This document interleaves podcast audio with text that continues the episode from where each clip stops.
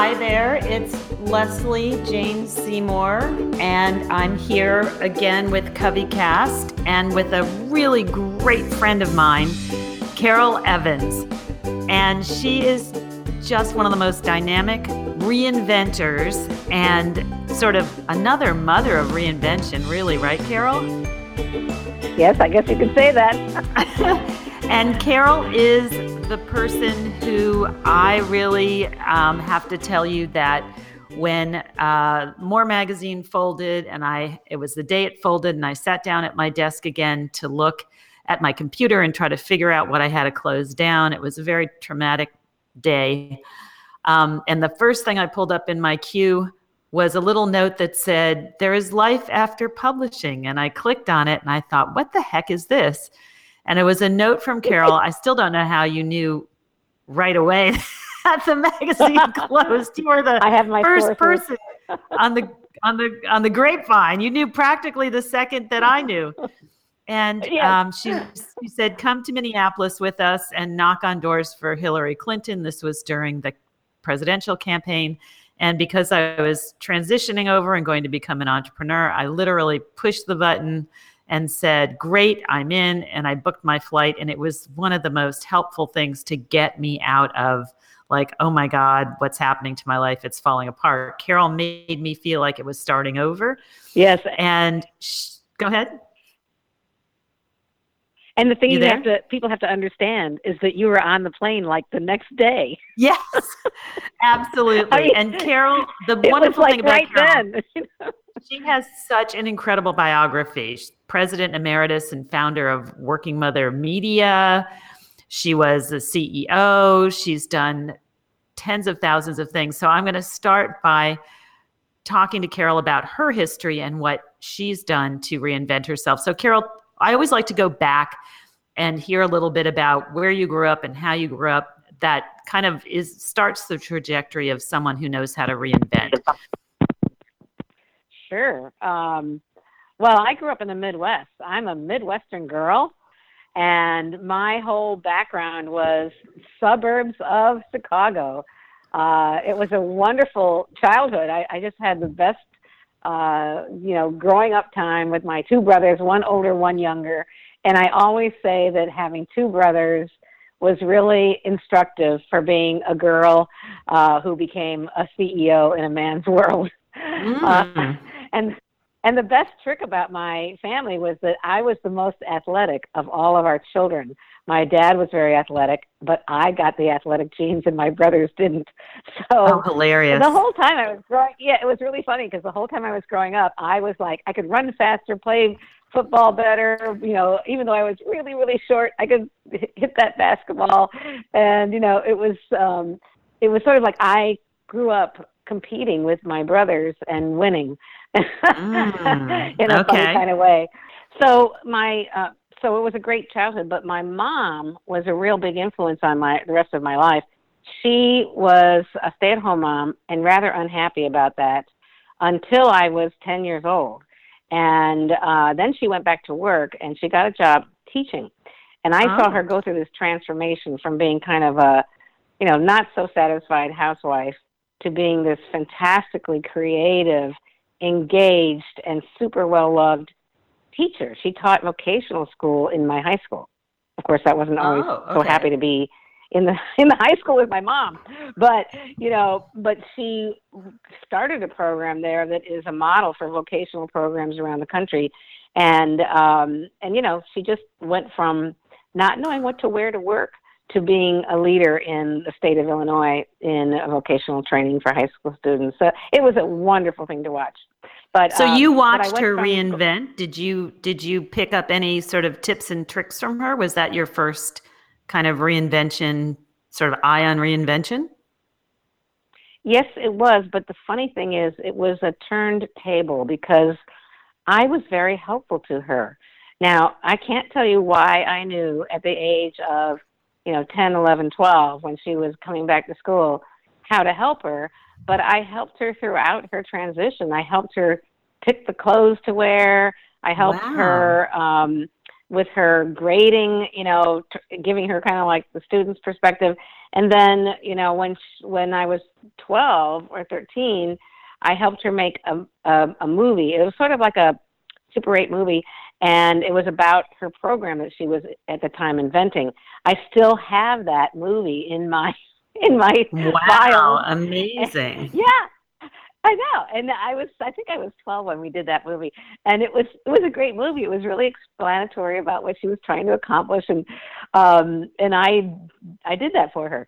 So somehow I had a sense that because I was a student, I knew what what her students kind of needed and um and I was able to help her in a lot of ways, which is very very much about reinvention because being not just witnessing a reinvention but being part of it um and I have to say, my daughter, my own daughter, Julia, has played that role for me many times of helping me to, um, you know, see myself from a different perspective and giving me advice on very adult things. Hmm. Let's continue with your. So then you ended up. How did you end up in publishing? Just a quick sort of run through, so people know what your history Sure. is.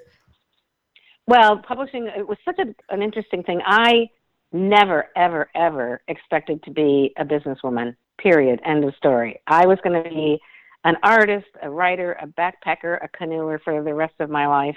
I dropped out of college after my first year, became the black sheep of the family after being the golden girl, and um, I started a book publishing company to publish collections of short stories by previously uncollected authors. Um, and I needed money to make this nonprofit uh, book publishing company work. So I got a job in uh, in the city in Chicago, and the only job that I could get with my bachelor's in literature degree was in magazines that I could think of, and there were no editorial offices, so I became a salesperson instead of an editor. Wow. Awesome. Yeah, I mean, it was just pure fate, knocking on doors, getting my my first job in magazines, and um, and only doing it so that I could fund my nonprofit. Well, of course, Okay. you know what happened. I fell in love with business. I fell in love with sales. I was really, really good at sales, and uh, and I my launched my career uh, that I then you know just dedicated my whole career to. And so, give us a little bit of um, Working Mother and Working Mother Media because you ended up taking that over and becoming the CEO. So, just a quick run on that. Sure. Well, yeah, working mother. Working mother was um, one of my very first jobs. It was um, owned by McCall Publishing Company, and I was there at the launch. So I was doing ad sales in Chicago, and they said they're coming out with this magazine called Working Mother. It was a one shot, and I was 27, 28 years old, and I said, didn't know "Oh, that. Okay. I know, I know all about working mothers you know, because of my mother. And so I had this phenomenal success with the first issue of Working Mother. I sold eight ad pages. Hardly anybody else sold any. All these old salespeople who didn't think anything of this new magazine. And they were so astonished at my success that they moved me to New York to launch the magazine uh, because they decided that it could be a, um, you know, at least a bi bi monthly uh, publication. And so I did. I moved to New York in 1980, and I didn't. I was, boy, I was 28 years old. I knew Oh my nothing God, about you were a baby. Yeah, I was a tiny baby. I didn't know anything about anything. I just, you know, I got a, about a million parking tickets the first week that I lived in New York because I didn't understand. Chicago is a is a city where you can park, you Oh, know, hilarious. and drive around. And so I didn't understand anything about New York.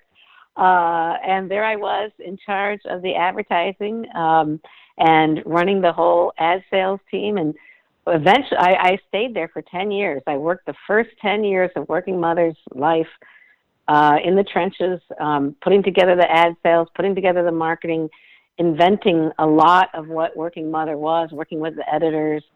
It was like a it was like a Harvard business degree, but Mm. in but you know, but on the job training because I had to work on everything: circulation, finance, budgeting. And so finally, you know, eight, seven years in, um, I had my first baby. while I was at Working Mother, and uh, I became publisher of the magazine. They promoted me and promoted me, and it was just a few weeks after Robert was born that I was named uh, publisher. And uh, you know, I was there for ten years, and it became a huge, huge success with 800,000 circulation by the time I left, and it was a monthly, and we had spin-offs, and oh, it was a very, very exciting time. And But, then you, you know, became that was the- CEO. No, I didn't become the CEO then. I was the publisher. Um, but I actually left Working Mother in 1989. I was there 10 years. And I decided that I wanted to be an entrepreneur. And Working Mother had been owned by a series of companies, a series of men by then, been owned by all men.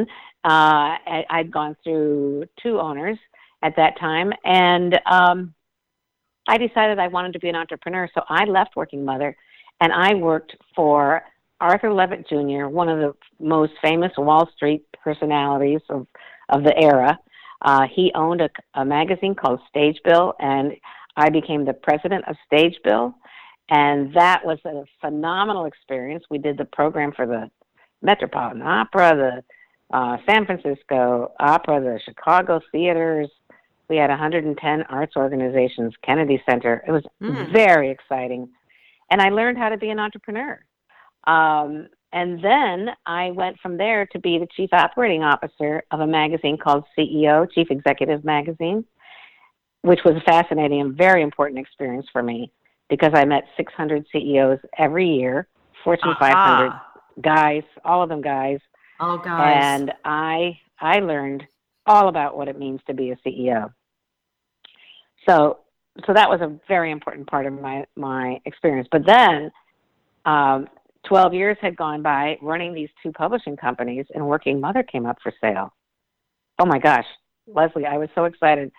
I was determined. I felt like my I'd lived my entire career for this moment, uh huh. and this this was the moment of reinvention. okay. I mean, this was this was the big reinvention for me. So I had been always working for somebody else, you know, a, co- a corporation or an entrepreneur. And now I saw that this was my chance to be become the CEO, to be the owner, and to be the top decision maker in an organization. So I went out and I thought I'll get funding from all there at the time there were all these women's organizations trying to fund women entrepreneurs. right. And so I went to them I went to all of them first and they all turned me down. Uh-huh. Talk about Okay, nothing new here. Okay. What? Nothing new here. All Yeah, men no, no, running this the is like- women's products until a woman tries to take it over, right? Yeah, I don't know why I was surprised, but I, I was. And so I actually, Lesley, you won't believe this, but I went to 36 funders, Wow. 36 funders. And I presented my idea for Working Mother um, magazine for to every one of them, and I got 36 no's. Um, the magazine was close to bankruptcy at the time. Um, it was it had made a big bet on the internet that failed. How much um, were you you trying it to raise? year- Do you remember? How much what? How much were you trying to raise? Oh, it was around a twenty million dollar purchase, so it was pretty expensive. Okay. Um, you know, not for it wasn't a huge publication, but it was a good, substantial. It was, and it included Working Woman magazine and and the National Association for Female Executives plus Working Mother. So what happened was my thirty seventh uh, group said yes. They were Oh. MCG Capital. Yeah, and they're still good friends of mine.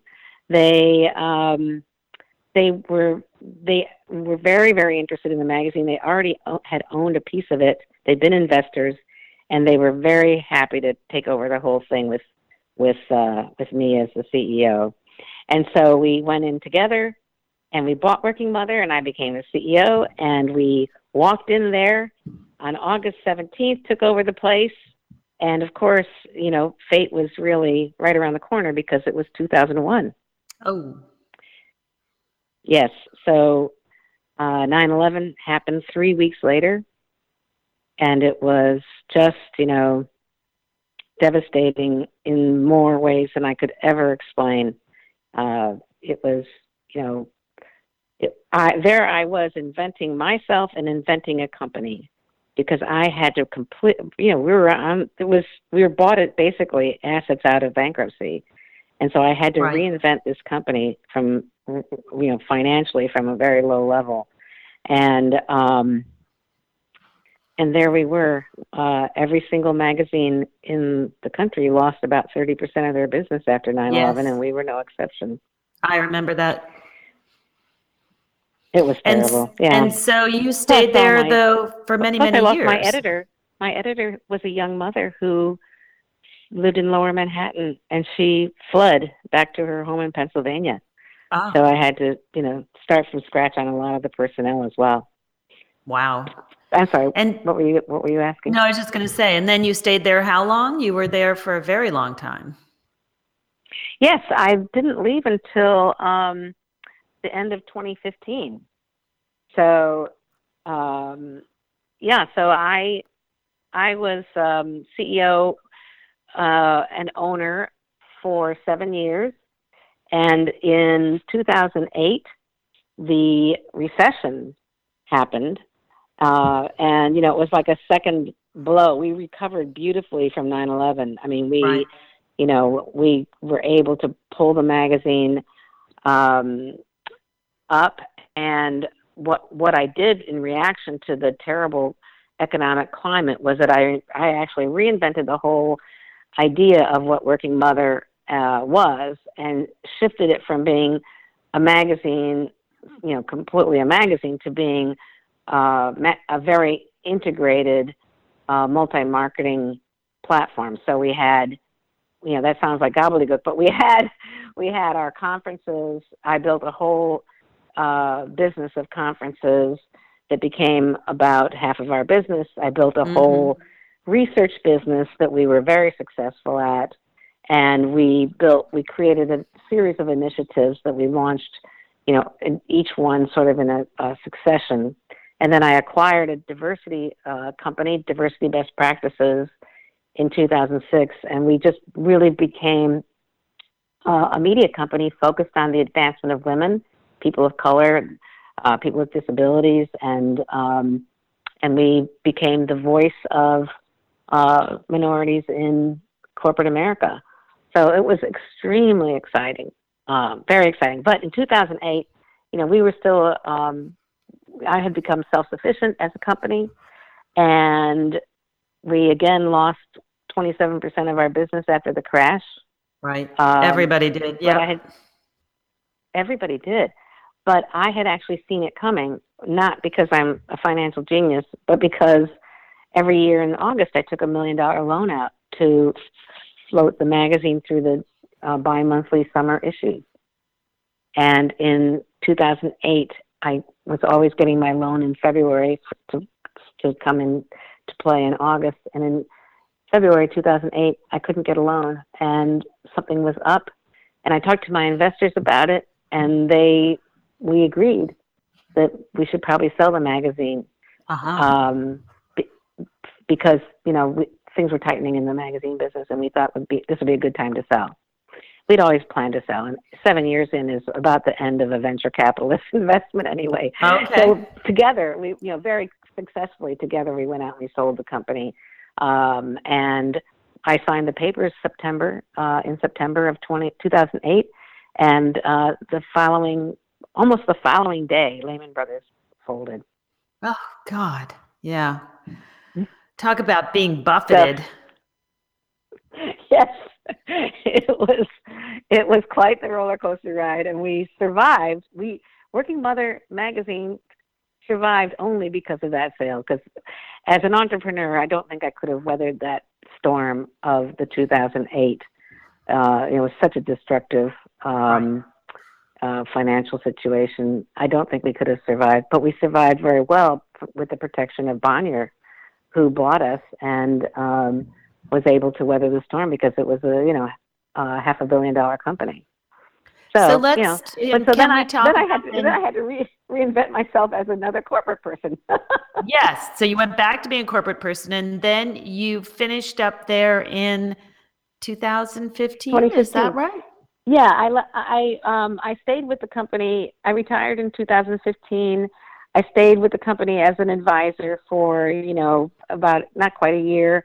Um, but what I but the the real thing that I wanted to do was I wanted to I'd been you know working for 39 years, and I wanted to um, spend some more time with um, my husband and my family, and I didn't want to work a 100% the way I had been 150%, you know, as a CEO. But I wanted to do something really exciting, um, which was to support the candidacy of Hillary Clinton. So and can I you talk a little bit about launching that? Because that's your second reinvention, really. Yeah, that's a huge reinvention, and a very it was a very kind of from scratch reinvention. Um, yeah, here's what happened. Um, two friends of mine came to me in February of 2015, knowing that I was leaving Working Mother, and um, told me that they wanted to launch an organization to support Hillary, and would I help them create it? And so we had dinner and talked and talked and talked, and we came up with creating an organization that would help executive women to get involved in politics um, in this campaign to elect the first woman president uh, and it was it became a very you know strong, solid organization. Lesley, you joined in. A lot of other mm-hmm. uh, executive women. We had twenty. We have still twenty four hundred members across the country. All of them, uh, you know, executive level women, retirees um, from all walks of life, academia, corporate, um, entrepreneurs, you know, every consultants, every imaginable type of working woman, um, and all dedicated to spending at least part of their energy, time, money getting Hillary elected. And so I, I um, really did an enormous amount of work on this for the right through the election, uh, right through November 9th, 2016. Um, and it was the thing about the reinvention there was so interesting because it was it was taking the skills that I had learned as a CEO and then applying them to something that I knew actually very little about. So usually I was building on my own level of strengths and knowledge, but here I was um, leading an organization in politics, and I really didn't know that much about politics. I thought I knew about politics, mm-hmm. but I knew what I really knew was policy and, um, you know, I don't know, I knew Democrat, you know, I knew strategy and policy. I did not know anything about electioneering. I didn't know mm-hmm. anything about how people actually got elected. Um, Interesting. Um, so we, you know, we we had to really rely on a lot of different groups. We teamed up with, um, you know, Hillary's campaign, and we uh, we were guided by Mini Timmaraju, who is the head of the women's uh, women's campaign for Hillary um, for HRC, and we followed her guidance, and she taught us a lot. And then we worked with state and local um, campaign managers for her for Hillary in Pennsylvania and Iowa and Illinois, all over, to to guide us on what to do when we flew into those territories and and worked on the primaries. So it was a major What's, reinvention that was kind of um, fascinating. And of course, it was a completely unpaid position. It was total volunteer, uh, spending our own money to travel around. But um, what a fascinating, what a learning experience. So, would you say that this is that was? I mean, did did you translate a lot of your skills? How did they translate over from being a CEO of a for-profit to running something that was not for profit and that was would you say that there are two or three major skills that you were able to translate or was it completely new and that was what was exciting about it? No it was completely transforming transferring my skills. I was using all of my ceo skills. The only thing that was new was learning how to actually do the work um, that I was leading, which is kind of you know interesting. But so I, um, so my three top skills that I was using, one was um, you know leading a meeting and getting people to move in the same direction that I wanted to go in. Now, okay. of course, I'm I'm a I'm a very collaborative leader, um, but I also have very specific ideas of what's you know what's the best path. I have a very high sense of what's the advantage for our group. So you know, so I brought that ability to be collaborative, but yet you know really trying to find what I thought was the right strategy um, and leading in that direction. I brought that to this organization and led the the we had biweekly meetings for the steering committee.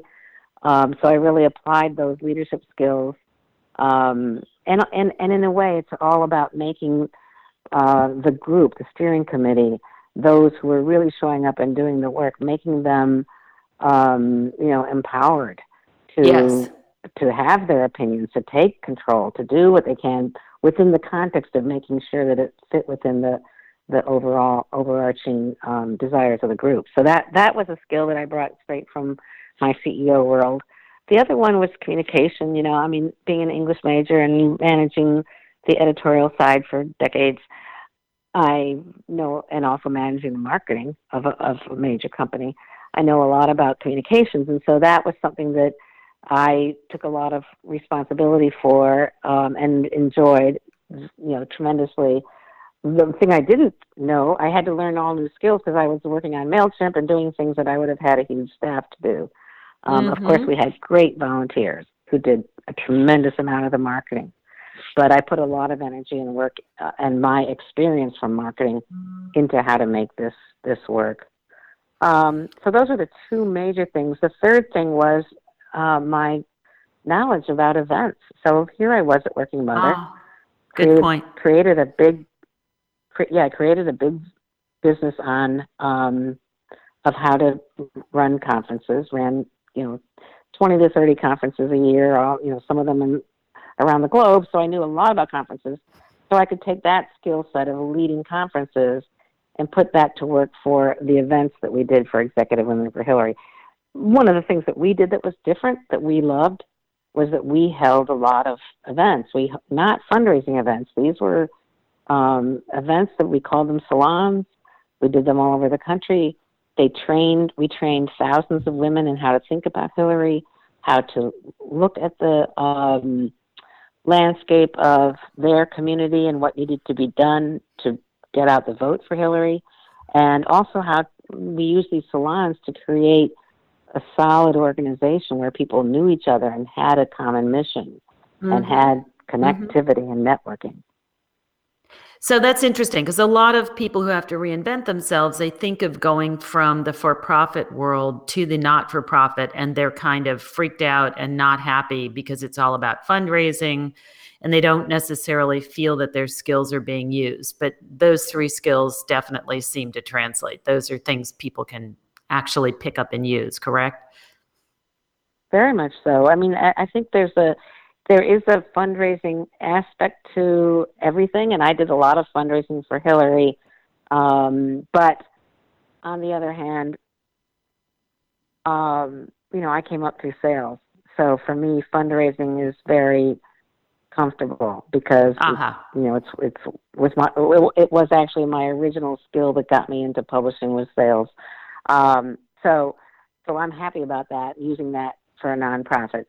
But I would say that, you know, the CEO job for a nonprofit, if that's what people are looking at, that is a fundraising job. But there's many, many, many other jobs in nonprofit, the nonprofit world that aren't just fun, you know, just focused on on that. I mean, obviously the CEO's job is not just fundraising, but it has right. that element.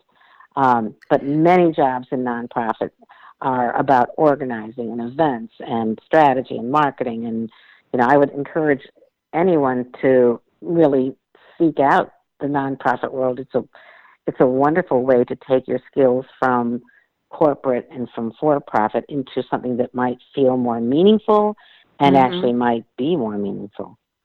So let's talk about you had a pivot then after the election. Now it's called executive women for her so it's broader, it's broader based so that people can work together to get women elected across all spectrums, correct?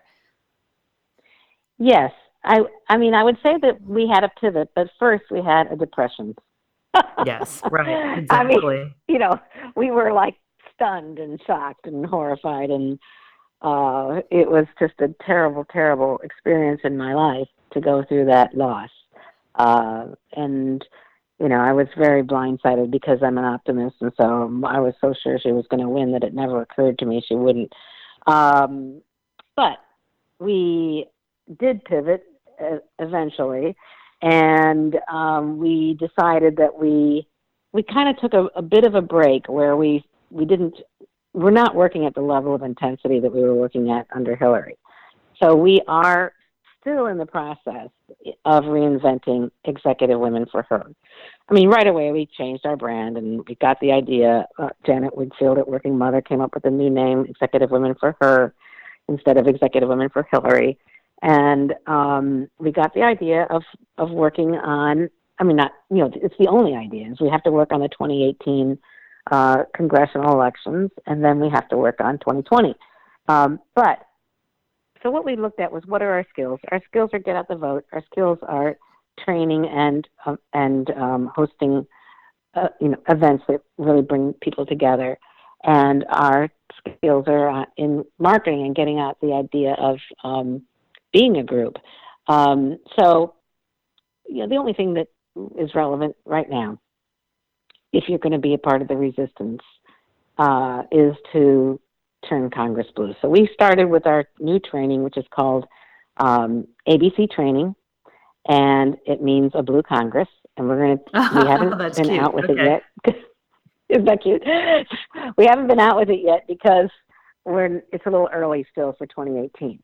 What we've been doing is working on special elections. We worked on the four special elections that uh, the Democrats lost that were in those very Republican areas where there were uh, um, open elections for candidates who were, I mean, for job people who were brought into the um, Trump administration. And then now we're working on the governor uh, election in New Jersey and in Virginia because th- those are the only things that are happening right now.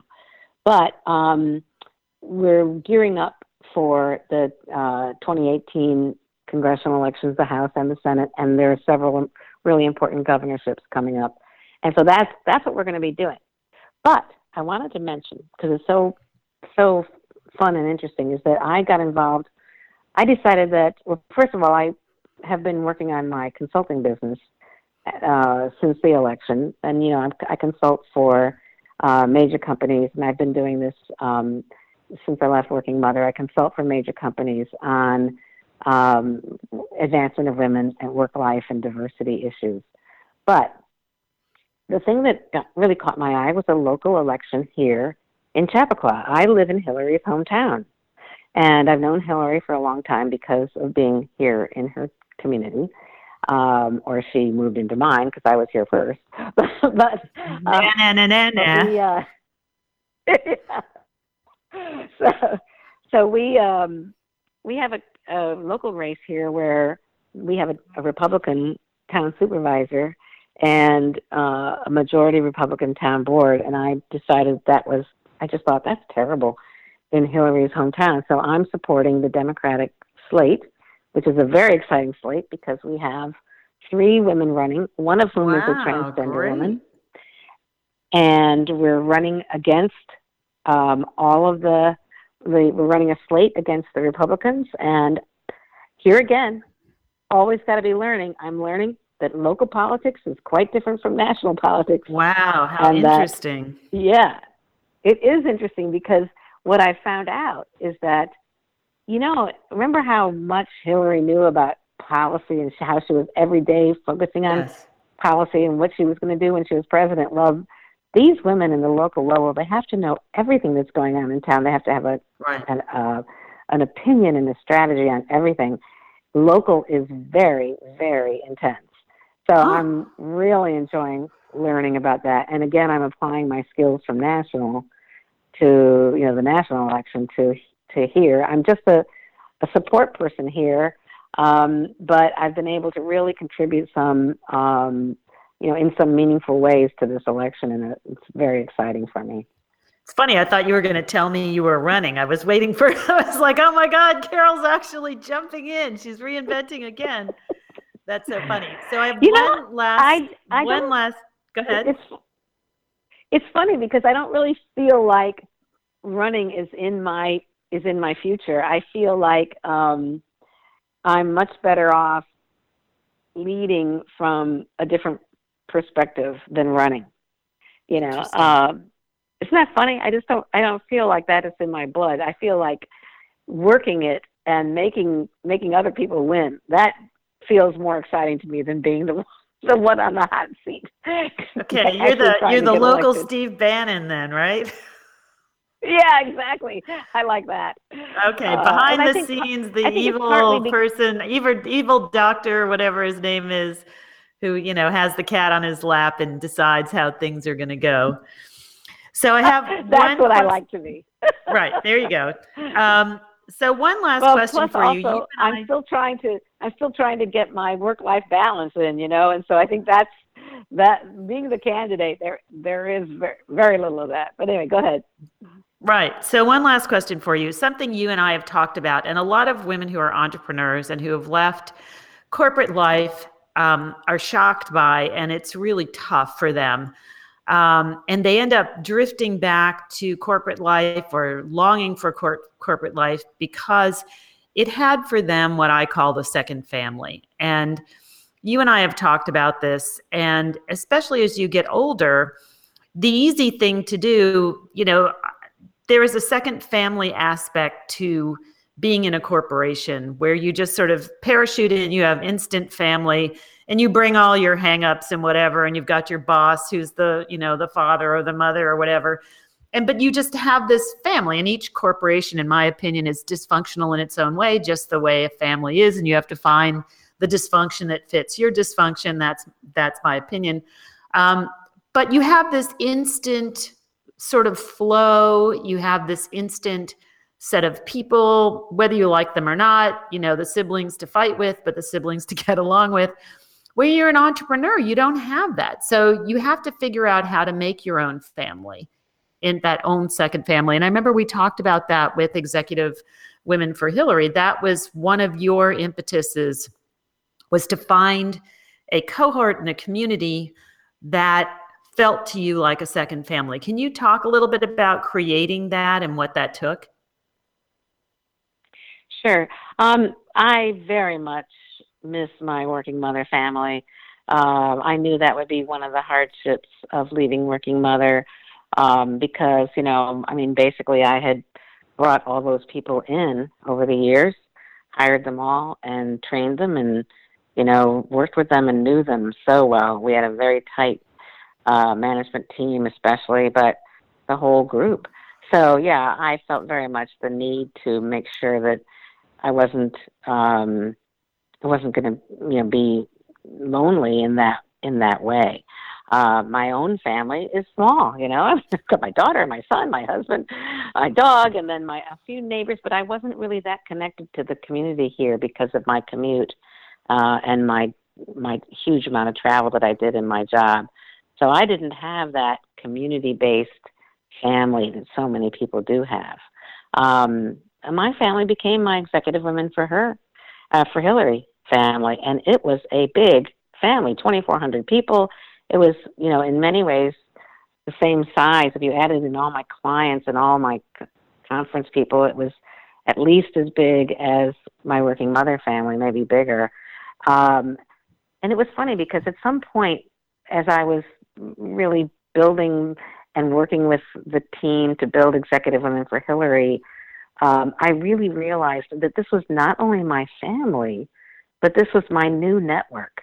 Mm-hmm. And I mm-hmm. realized that I was going to be dependent on this network for um, you know the consulting business that I really wanted to do because I wanted to continue the advancement of women work.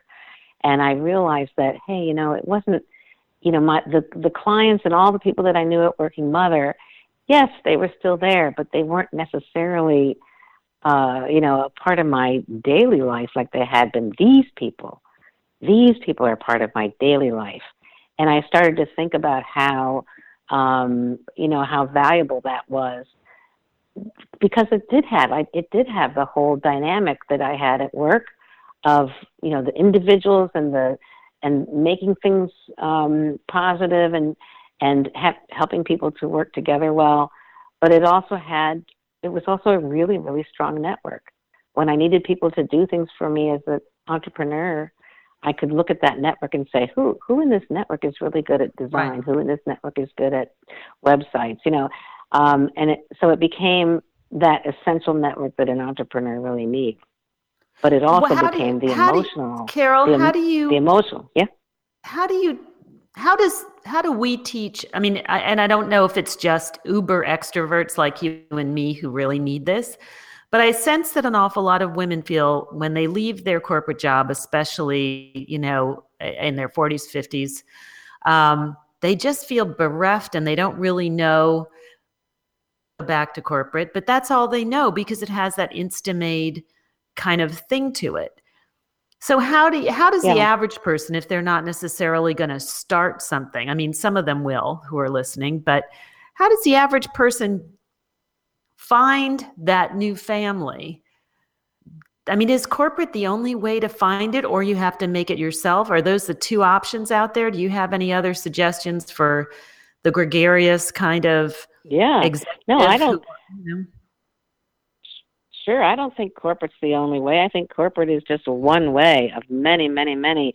I mean, first of all, you know, getting involved in this local election is so interesting because here's another new family, you uh-huh. know, and and uh, it, you know, it's it's my it's getting me grounded in the community that I've actually lived in for 30 years. I hate right. to admit, but I am closer to my community than I've ever been in my life because I'm not leaving it every morning at, at seven and coming back at eight.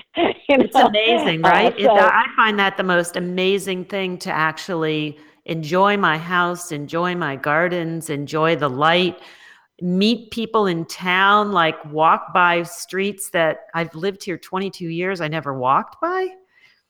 It's amazing, yeah, right? No, I would say I'd say the same thing. I mean, I went on a there's a little bird sanctuary in town, and I was canvassing for my candidates, and I'm like, oh, I've never seen this. And I took a half hour walk through the bird sanctuary.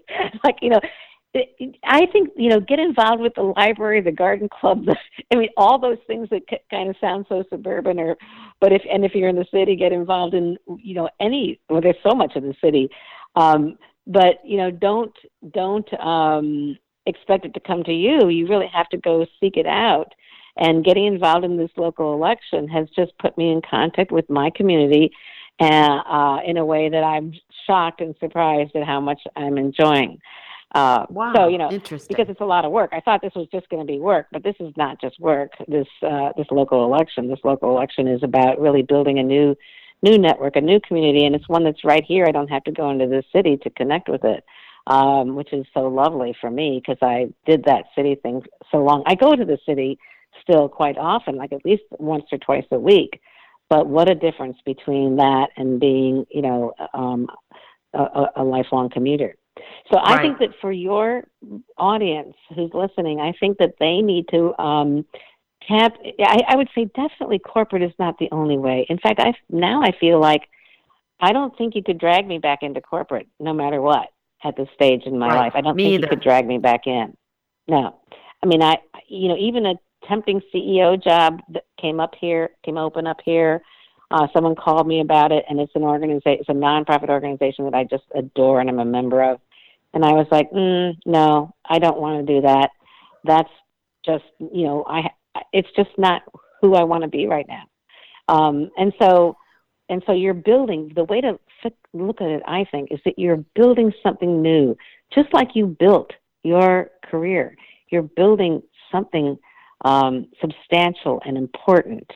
It's not just about how am I going to live out the rest of my life. It's about what am I going to build. And whether you're an extrovert or an introvert, it doesn't really matter. It's about um, you know where you're going to place your time and how you're going to make new connections that are meaningful to you, and that always um, works best if you go back to something that's pulling at your heart. You know, politics pulls at my heart because I care so much. I'm such a committed progressive Democrat. Um, so I've been following that. Elephants pull at my heart. You know, I mean, what is it that pulls at your heart? Follow oh, that, that path and and just get in, just get involved and seek it out. It won't come to you. You know, none of this comes to you. Okay. Um, which maybe is the joy of corporations. It, it, it kind of just comes to you. But yes. after the corporate life, you have to seek it, and that's that's the wonderful joy, I think. Well, on that note of wonderful joy and seeking seeking out your heart's desire yourself, I think that's a great way to end. And I want to thank Carol for being here and and talking us through her reinventions and all her tips and tricks Many. for everybody reinventing. Well, thank you so much, Lesley. I can't tell you how much fun it was to talk with my dear friend. Uh, and uh, I hope all your listeners really know what a special person you are and how much you're giving back to all of them. So thank you. Uh, you're adorable. Thank you, darling. Take care. Okay. Bye bye.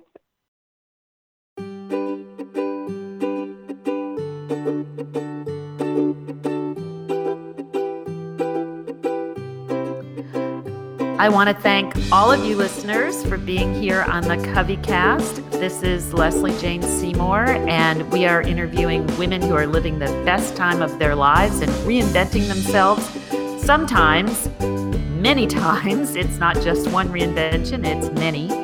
And I just always want you to know that there is life after whatever the heck you've been doing before, whether it's corporate or not corporate or just being a mom. And we're here to tell you there is life no matter who you are, where you are, what you did before. If you have the spirit, if you have the drive, you can continue doing this, and especially there is no age barrier.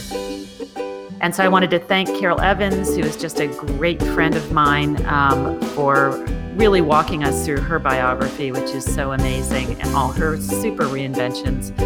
And I hope that if you like the Coveycast, you will pass it along to friends and you will also leave us a comment. That will help us get um, some recognition out there and so other people can find us. If you're a reinventor or you know somebody who's a fabulous reinventor, please leave us a note on the Covey Club Facebook page and we will find that person. That is great. We're always looking for that. And I also wanted to say thank you to my wonderful nephew, John, who is our producer here and does full job. It's John Alba. And you can watch him on Fox News in Maine if you're in Maine. So thank you so much, and uh, we'll see you in a week or two.